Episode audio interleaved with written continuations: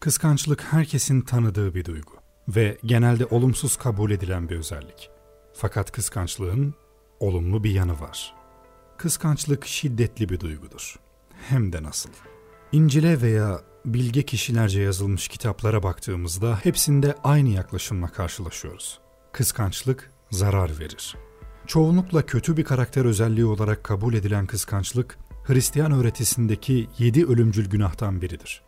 Kıskançlık kimsenin muhatap olmak istemediği ama hepimizin çok iyi tanıdığı bir duygu.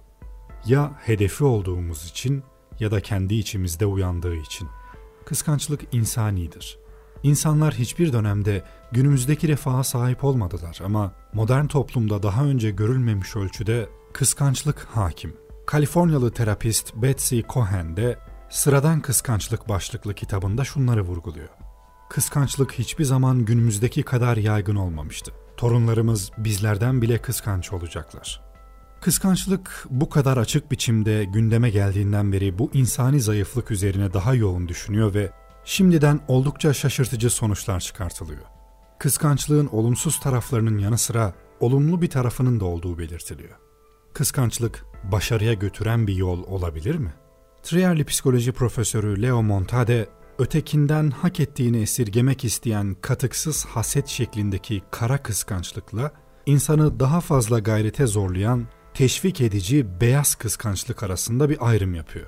Beyaz kıskançlık başarıya götüren bir yol olabiliyor. Fakat yükselmek isteyen kişi istikrarlı olmalı ve hiçbir adımda hata yapmamalı. İlk adım bir başka insanı kıskandığımızı kabul etmek. Sonra hasede elveda dememiz gerekiyor. Eğer ötekinin daha hızlı bir arabaya, daha kabarık bir banka hesabına sahip olmasına katlanamıyorsak, bu ruhsal enerji kaybından başka bir şey değil.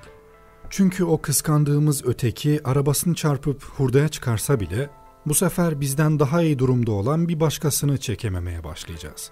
Yani herkese kendi konumunu layık görmeli ama başarılarına ortak olmaya çalışmalıyız. Bunun için bir kalem ve bir kağıt gerekli.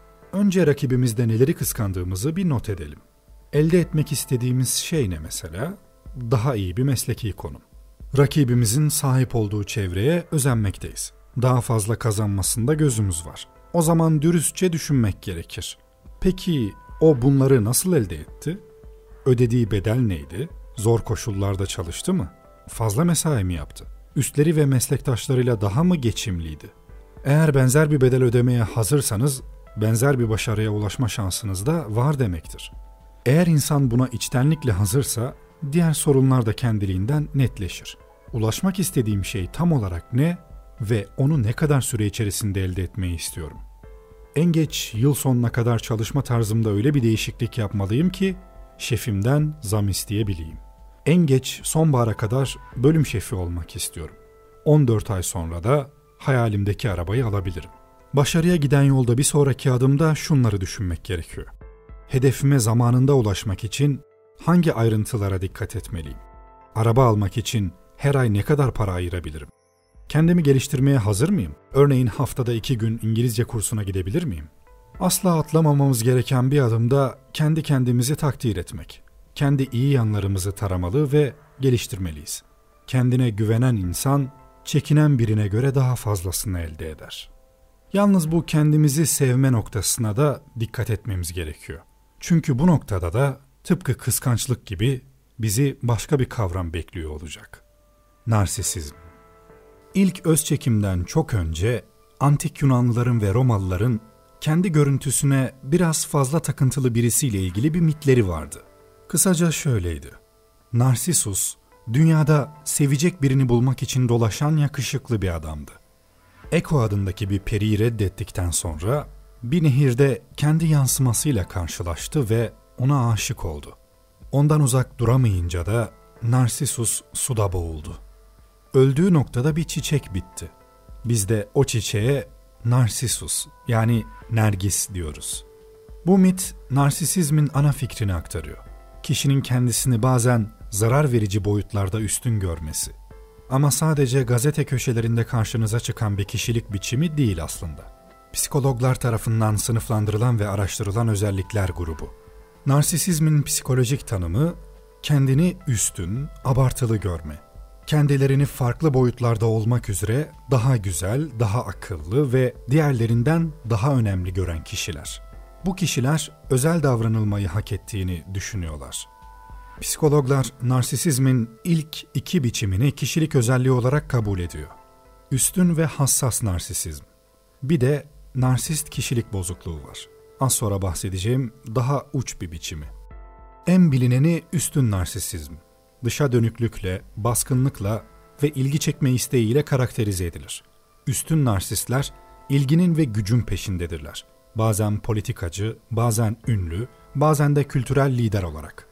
Tabii ki bu güç pozisyonlarının peşindeki herkes narsist değildir. Bazılarının tam potansiyeline ulaşmak veya diğerlerinin yaşamını iyileştirmeye yardımcı olmak gibi olumlu nedenleri vardır. Ama narsist kişiler gücü onun gerektirdiği mevki ve ilgi için isterler. Hassas narsistlerse sessiz ve içe kapanık olabilirler. Kendilerini layık görme hisleri güçlüdür ama kendilerini kolayca tehdit altında hissedebilirler ve yetersiz görebilirler. Her iki durumda da narsisizmin kara yüzü uzun vadede kendini gösterir. Narsistler bencilce davranırlar. Bu yüzden narsist liderler riskli ve etik olmayan kararlar verebilirler. Narsist partnerler dürüst olmayabilirler veya aldatabilirler. Kendilerinin toz pembe görüşleri sorgulanınca kindar ve agresif davranabilirler.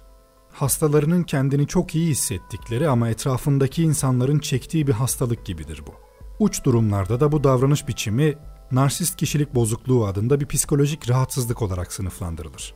Toplumun yüzde ikisi bu durumdadır. Daha çok erkekler olmak üzere. Bu teşhis yetişkinlere özeldir. Gençler, özellikle çocuklar aşırı derecede ben merkezci olabilirler. Ama bu gelişmenin normal bir etkisi olabilir. Amerikan Psikiyatri Topluluğu'nun Teşhis ve İstatistik Kılavuzu'nun 5. baskısı, narsist kişilik bozukluğuyla ilgili birkaç özellik tanımlar. Kendini üstün görmek, empati sorunları, kendini bir şeylere layık görmek ve hayranlık ve ilgi duyulma ihtiyacı. Bu özellikleri gerçek bir psikolojik rahatsızlık yapansa, bu özelliklerin kişinin hayatını ele geçirmesi ve ciddi sorunlar yaratması.